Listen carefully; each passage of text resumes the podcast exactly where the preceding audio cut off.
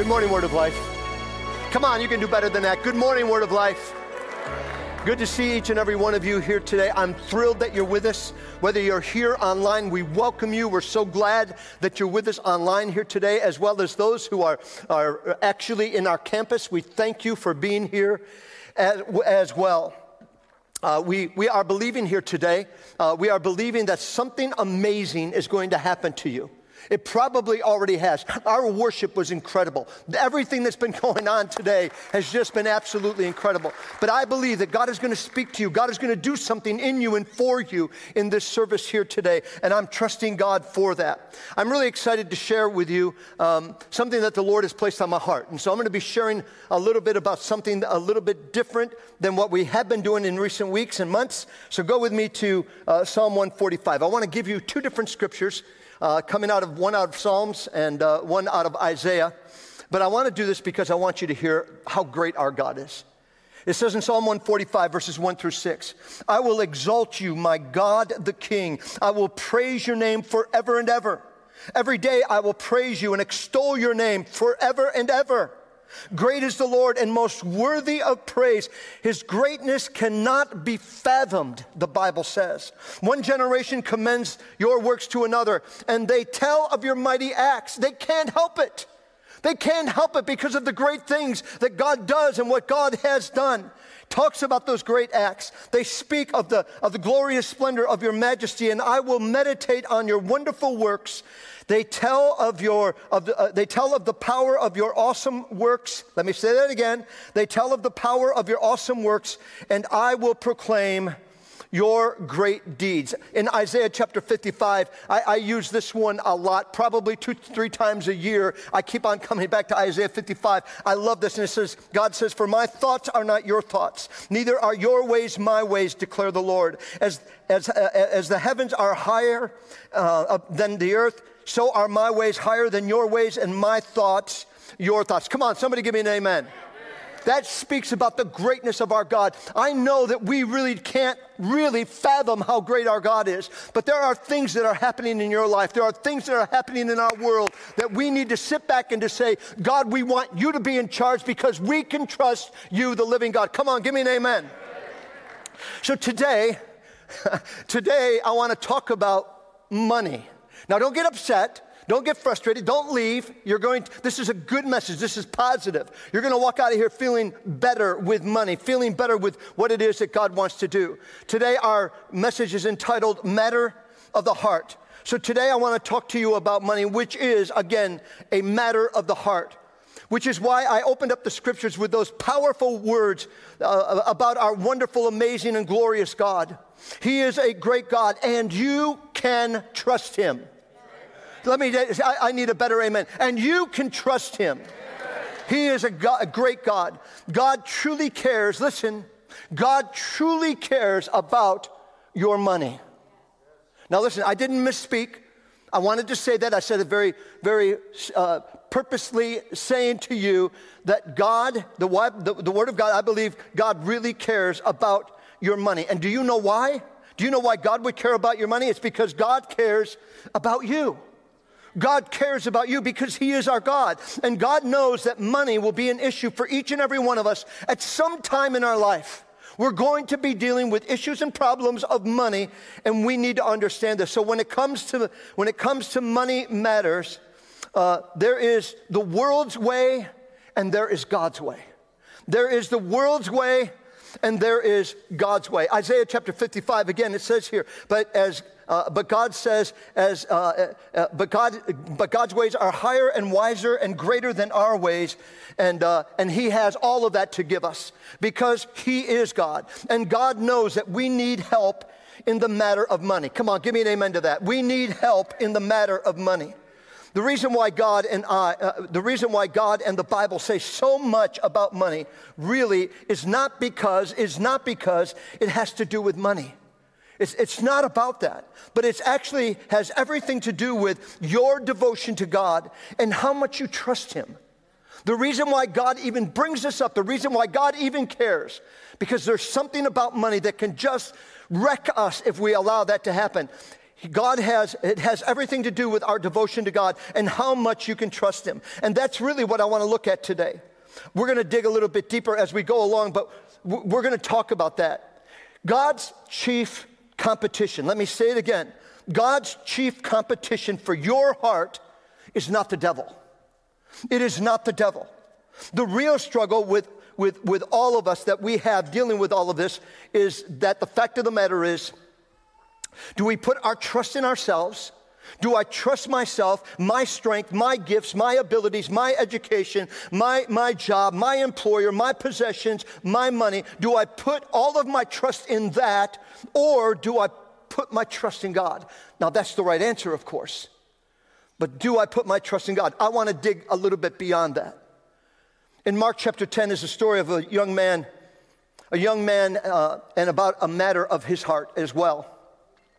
Jesus is on his way to Jerusalem, and he encounters this young man who seems to have life by the tail.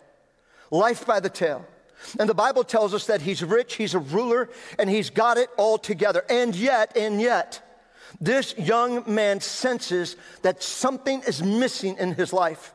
Something is missing in him. He's got all of this, and yet there's something that is mess, uh, missing in his life. Go with me to Mark chapter 10, if you would. Mark chapter 10. And we find this here within the scriptures. I'm going to be jumping around with scriptures, and if you can follow along, great. But if not, if we have the projections here behind us, and you can go along with us. Mark chapter 10, verse 17. As Jesus started on his way, a man ran up, ran up to him and fell at his knees before, fell on his knees before him and said, Good teacher, he asked, what shall I do to inherit eternal life. And the response Jesus gave really immediately was, Why do you call me good? Why do you, you're talking about money. Why, why are you calling me, why are you calling me good? And uh, it's like Jesus is saying, hey, just in case you're thinking that being good is going to get you to heaven, just in case you're thinking being good is going to get, to heaven, get you into heaven, really is, there is only one who is good, is what Jesus says. There is only one who is good, and that is God. Come on, give me an amen to that too. And it's God. To answer this guy's question, Jesus replies with six of the Ten Commandments. Jesus responds back to this guy with six of the, of the Ten Commandments. And then this rich young man, after Jesus goes through those six, this rich young man responds with, Yep, been there and done that. In other words, I've got this all together, Jesus. I understand about the laws, I understand about the commandments, I've got it all together. But here's Jesus' response to the young man who is keeping all of the commandments, who, by the way, who, by the way, represents each and every one of us. Each and every one of us. We too deal with these same kind of things. We too are looking for direction and answers. We too are trying to, to win if we can possibly win. So this is rather amazing to me, but this represents each and every one of us. First, Jesus, Jesus uh, felt a deep, genuine love for this young man. He loved him. And again, that just moves on me. It just moves on me that God loves this young man and God loves each and every one of us this way. It's beyond words. Then Jesus looks at him and he says, he says this. Sounds a little odd, but he says, it's not about the law. Young man, just so you know, it's not about the law. It's not about the law. And here is God's love at work in this kid's life. Here's what God is doing in this young man's life. And he, and, and he says, it's not about the law, but it's about God's love. In dealing with everything that this guy is dealing with, his riches, and he, has got a void in his life, all of these things, what this is talking about here in this, this thing is that it's not, a, it's not about the law, young man, but he is saying it's about God's love. And God's love for this man this young rich ruler, as well as each and every one of us. God's love for each and every one of us. I'm convinced, I'm convinced that Jesus clearly could see, what Jesus could clearly see was this internal struggle, this wrestling match that was going on in this guy's soul. He is dealing with something, even though it sounds like on the outside that he's really got it together, but really on the inside, he knows something's missing. He knows that something's taking place. He can see that. This young man has, has everything, and yet he knows that something is missing in his life. This rich young ruler, this rich young ruler, he wants, he wants to know what do I need to do to fill that void? I've got a void in my life. I'm wondering today, for those of you who are online, I'm wondering those of you who are here today, do you feel that void? For us that are in this room today, do you feel a void? Do you feel something? Jesus is seeing this, that this guy is, is struggling right here. This young man has everything going for him, but yet he's trying to fill that void. I know that there are many who are here today, whether you are online or not. You have that void. You're dealing with that. Not all of you, but some of you. The same with those who are in the house right now. We deal with these kinds of things. We're fighting and we're dealing with, with this, these kinds of things in through our lives, dealing with that void. And I know that there are many of us that are dealing with that. Go with me to Mark chapter 10 again and go to verse 21 if you would. Jesus looked at, at him and loved him. It wrecks me.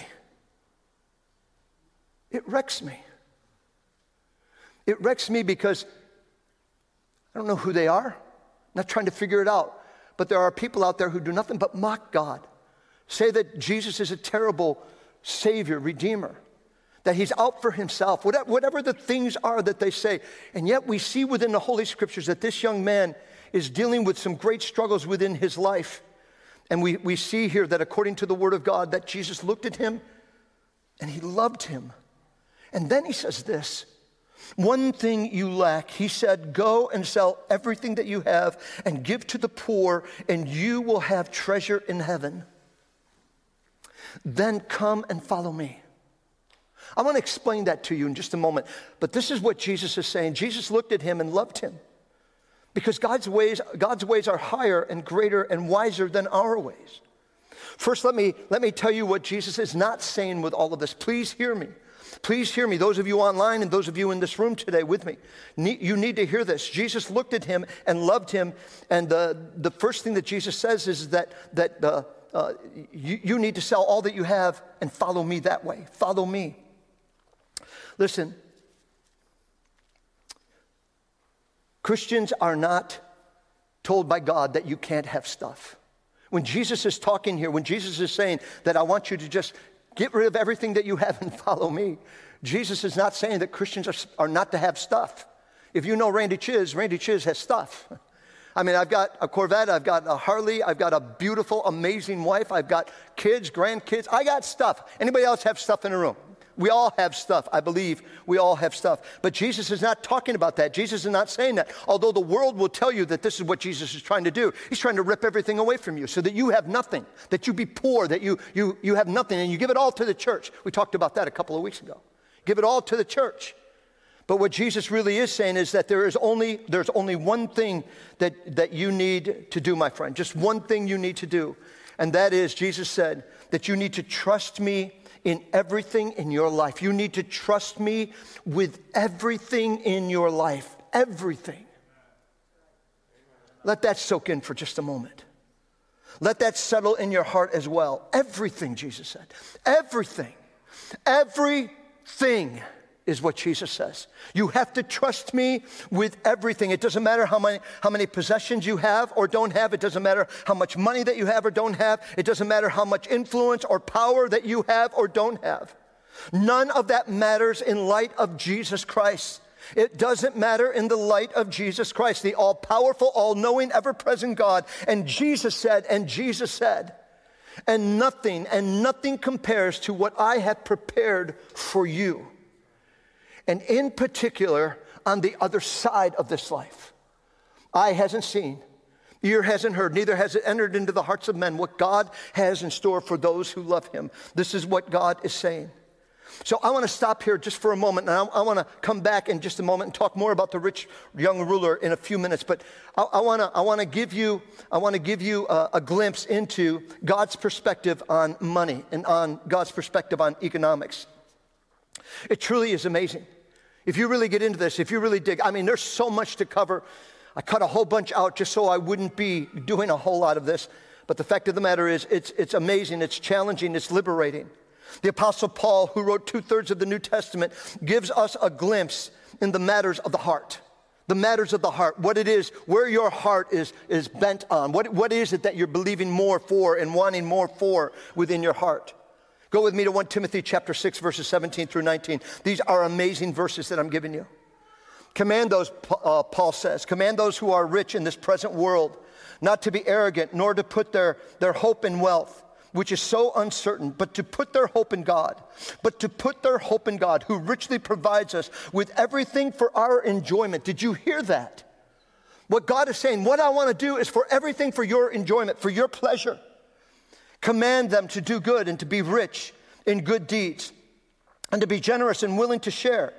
In this way, they will lay up treasure for themselves as a firm foundation for the coming age.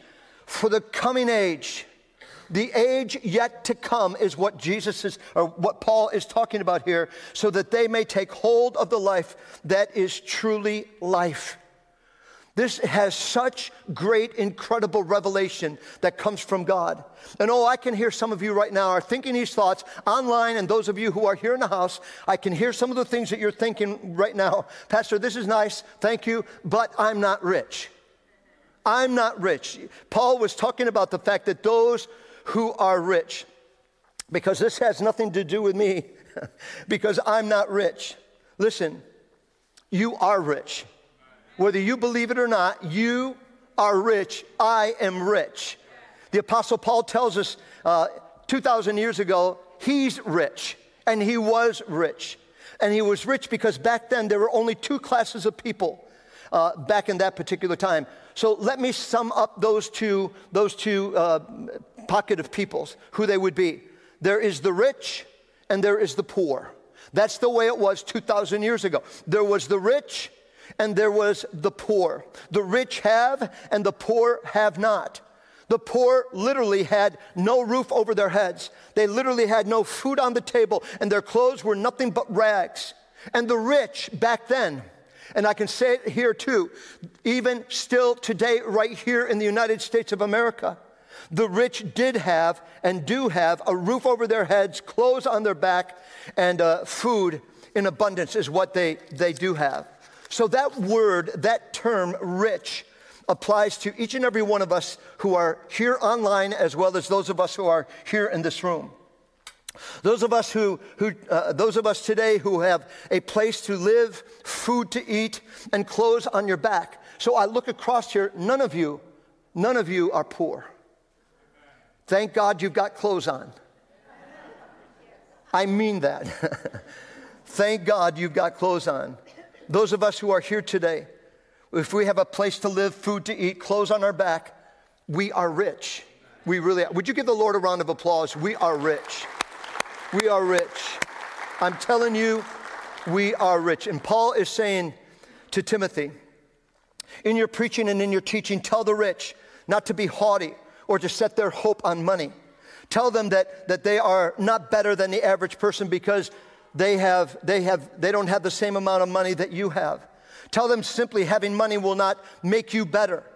No, uh, uh, nowhere in Paul's, in Paul's teaching does he, uh, does he say anything that, that, like this, that you shouldn't have money. He doesn't say that to, to people. The Apostle Paul doesn't talk like that. Or he doesn't say that we shouldn't have things or having money is bad. He, he doesn't say any of those things. But in our Western culture that we live in today, however, the rich really do believe that they are better that they are better because they are rich. They believe that, that life is better for them because they have money. That's what our culture tells us. That's what they think, which is why, with what I'm talking about, I said a few moments ago, this would be cross, cross grain to everything that the world would be saying to us. But this is what God says. And God is the one who holds to his word. So, what God wants us to understand with all of this, what God wants you and I to understand in, with all of this, is that there is a healthy connection and an unhealthy connection to money.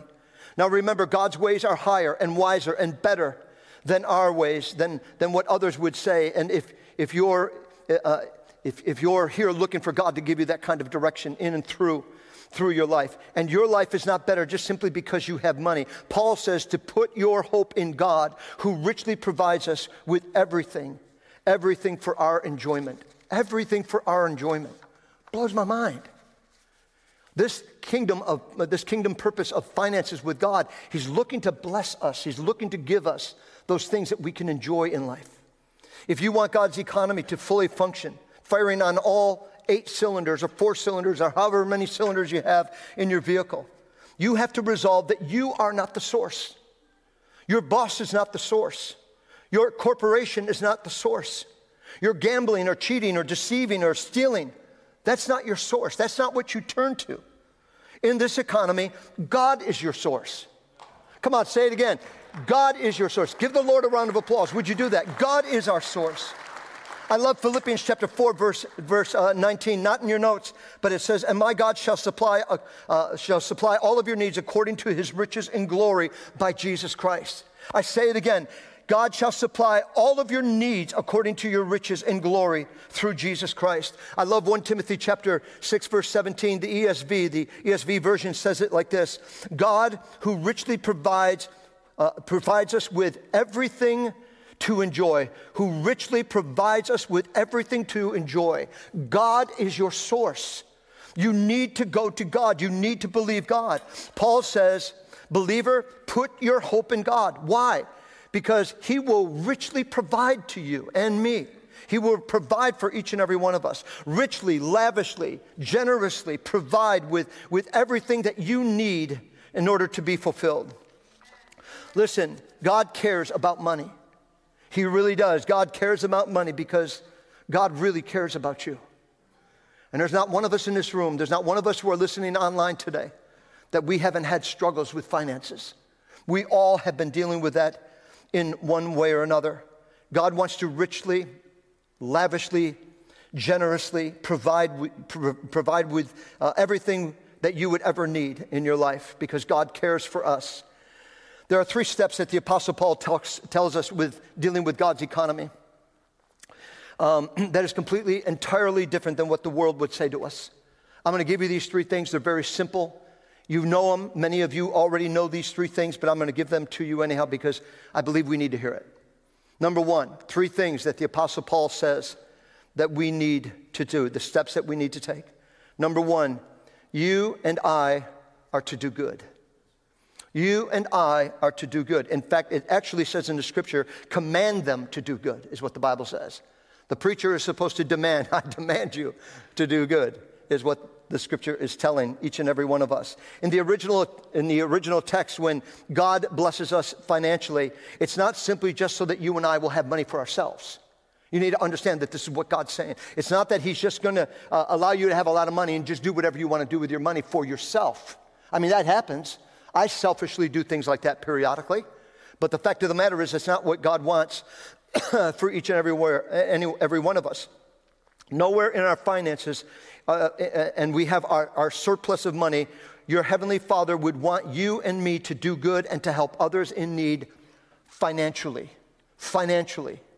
This happens to me all the time in these holiday seasons, Christmas, uh, uh whatever the seasons would be. And I'll have somebody walk up to me and they'll hand me a $20 bill, a $50 bill, a $100 bill. And they'll say, Pastor, would you do me a favor? Would you go give this to someone who's really in need at Word of Life right now? And listen, please, don't tell them who I was. I want this to be anonymous. Would you please just take care and give them? I deal with that all the time, and it's so exciting.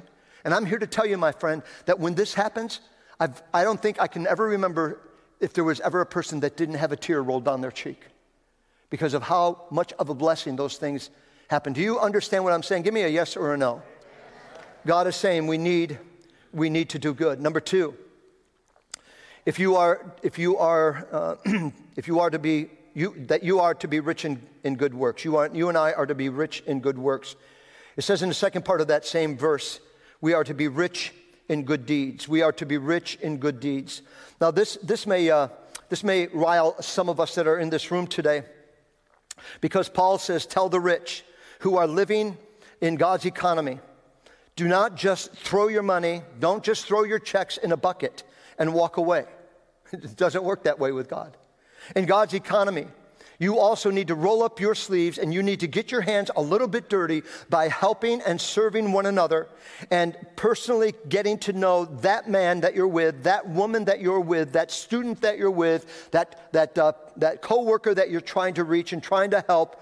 Um, that we are to reach them and make a difference in their lives because, as far as God is concerned, the church is, is about helping others who are in need. That's who we are, and that's what we are called by God to do.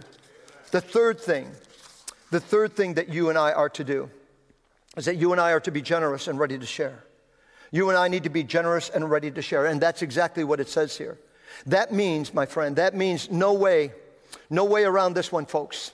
This is something that we have to do, something that I have to talk about, and I know it's a little bit of a challenge for some of us. And that is, is that we are to be joyful, liberal givers of money. You and I are to be joyful, uh, liberal givers of money. That means it's going out. It doesn't mean that we're getting big pockets here filled with money. It means the fact that we're going to be uh, able to give. We need to be ready to share, and that means we need to be ready to, to share. And that means to be responsible in planning and anticipating ways to give money to the work of God. This is our responsibility. Whatever your income is, I don't want to know, I don't care. The fact of the matter is, is that we have money coming our way and we need to be responsible with that, is what the scriptures are declaring to you and I. First, of course, it comes through our tithes. We believe, according to the Word of God in both Old Testament and New Testament alike, that 10% of our income, 10% of our income goes to the work of God. Again, that's found in both the Old Testament and the New Testament. Let me read it to you. In the Old Testament, Malachi chapter 3, verse 10, and it says these words Bring the whole tithe into the storehouse that there may be food in my house. Listen to this. God says, Test me in this. Test me in this, says the Lord Almighty, and see if I will not throw open the floodgates of heaven and, and uh, pour out such blessings that, that there will not be room enough to store it. That's what God says.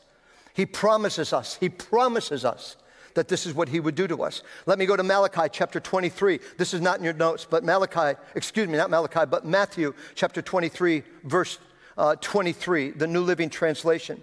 Jesus says these words here What sorrow awaits you, teachers of, of uh, religious law, and you Pharisees, hypocrites, he says, hypocrites.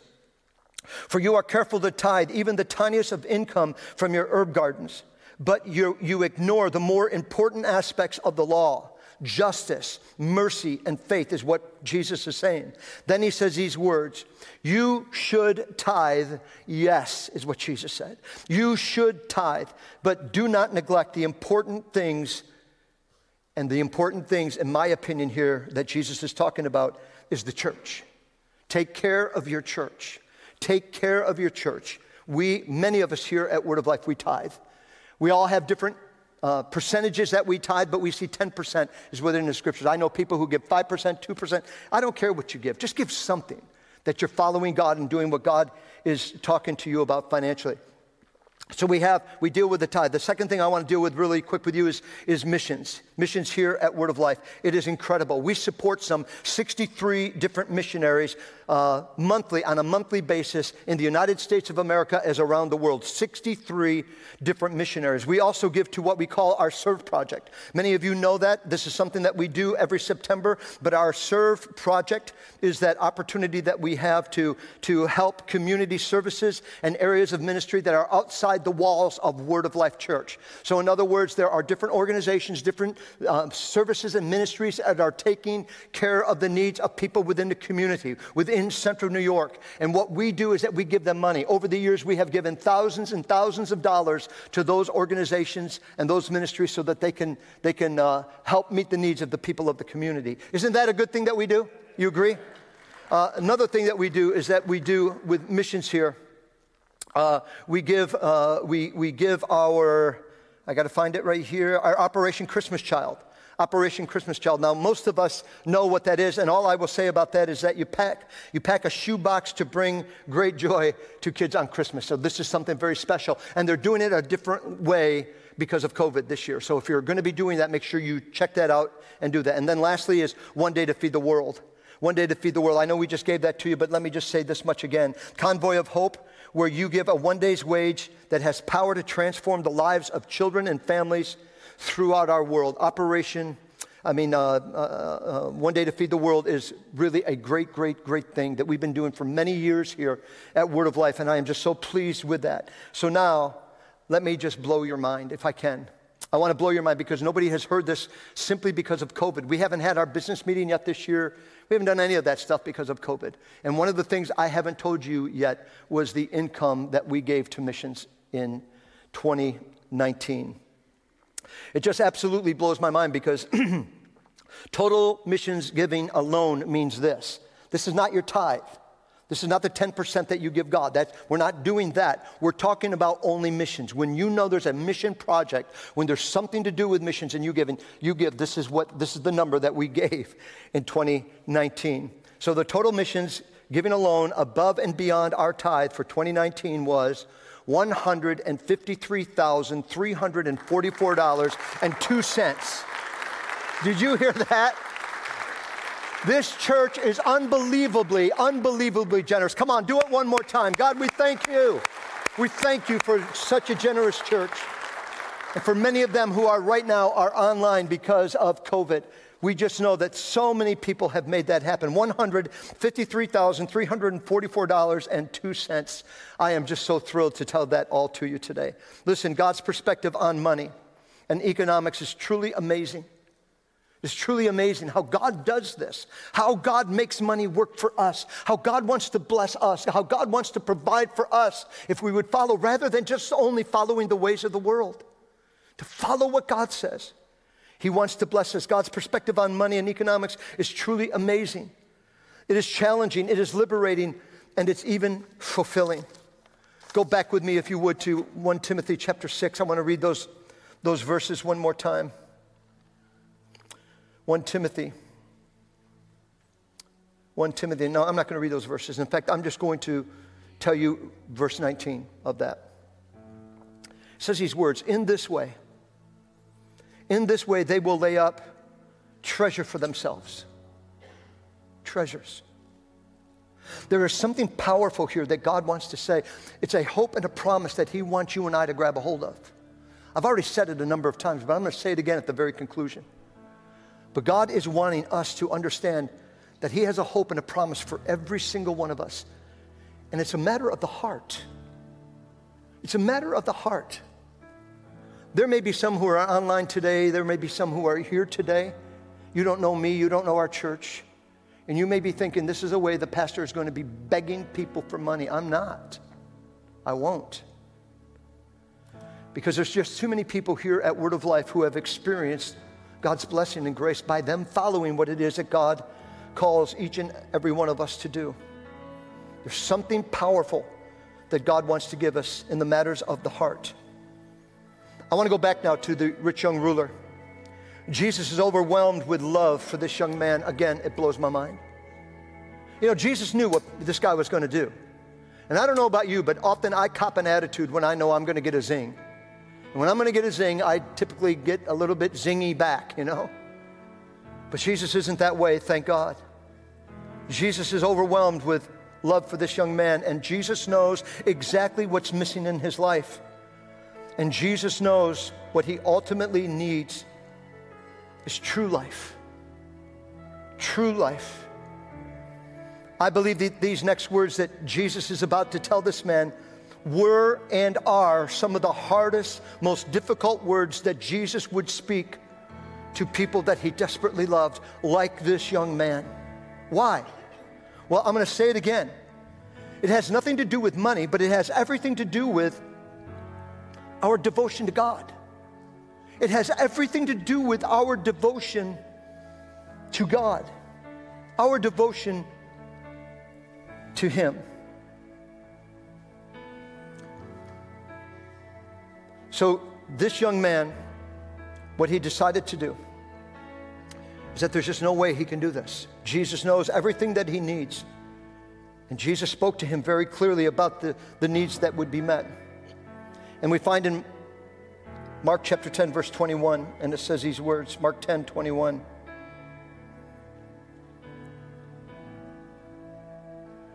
Jesus looked at him and loved him. One thing you lack, he said, go and sell everything you have and give to the poor, and you will have treasure in heaven. Then follow me. Then follow me, is what Jesus says. Have faith in me. It's like Jesus is pleading. Have faith in me. I will show you what you really, really need in life. Follow me. Be around me.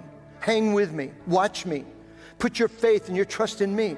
He's, he's, like, he's like begging him. It's, like he's offering him things that finally, maybe, just maybe, this will be the thing that will cause him to follow. Maybe, just maybe. But it's just so sad. This rich young man then said to Jesus, who, who is God in the flesh, he's talking to God in the flesh right now. This rich young man said to Jesus, um, Jesus, I've got to go. And he goes. He goes. He leaves Jesus behind. Scores and scores and scores and scores and scores of, pe- of people have done the same thing, have said the same words to Jesus these last 2,000 years, all primarily based on the deceitfulness of riches and on the, the cares of this world. How important that is to so many people. So let's go back. 1 Timothy 6:19. And it says these words, so that that you may take hold of, of the life that is truly life. That you may take hold of the life that is truly life. In God's economy, money will never give you true life. I didn't think I would get an amen there. In God's economy, money will never give you true life.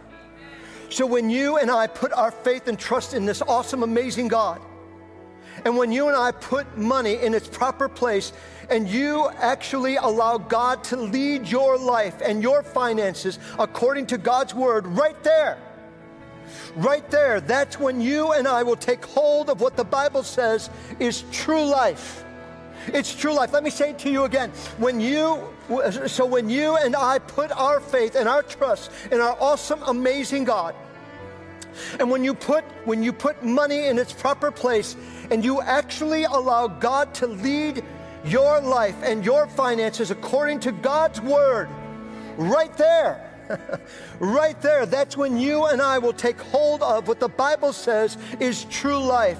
Ultimately, Jesus says, This is the hope and the promise I have for each and every one of you who would follow me, is what he says.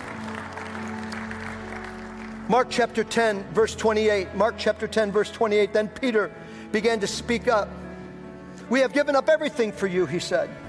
Jesus responded and said, Yes. Jesus replied, And I assure you that everyone who gives, uh, everyone who has given up a house, uh, or brothers or sisters, or a mother or father, or children or property for my sake or for the sake of good news, listen, listen, will receive now in return a hundred times as many houses, brothers, sisters, mothers, children, property, along with persecution, and in the world to come, that person will have eternal life. Come on, would you give the Lord a round of applause if you would, please? And according to Jesus, that means that means that that none of you are going to be giving up anything. Your surrender to God and those needs are going to be met by God as you surrender your life to Him. Come on, would you please stand with me, all of you? Just for a moment, stand with me. Heavenly Father, I want to pray for everyone that's in this room today. I want to pray especially for the one who, who feels that this is a, uh, this is a real challenge for them. I'm, I'm asking God that you will just stir their hearts because it's obvious God doesn't want dollar bills. He doesn't need our dollar bills. He's got everything. But there's one thing that He can't just take away from us, and that's our hearts to God. We have to make that decision. You have to make that decision, my friend. So today, while your heads are bowed and your eyes are closed, I want to challenge you that maybe today would be the day that you would want to give your life to Jesus. Maybe today is the day that you would like to surrender your life to Him. I'm not asking you to join Word of Life. We welcome you to come. We want you to come, but that's not what we're saying here. We're saying that maybe you should give your life to Jesus today and let Him become the Lord and leader of your life. If that's your desire today, while heads are bowed and eyes are closed, I'm going to ask you for just one moment. I'm not going to embarrass you. I'm not going to call you out. But I'm going to ask you after I, after I pray this prayer that you would give your life to Jesus and raise your hand. So let me pray this prayer. If this is what you want, you pray it with me. Dear Lord Jesus, come on, say that with me. Dear Lord Jesus, Today, I give you my life. I ask you, Jesus, to forgive me of my sin. Help me to live for you from this day forward. Become, come on, become the Lord and leader of my life, I pray, in Jesus' name. Now keep your heads bowed and your eyes closed if you would.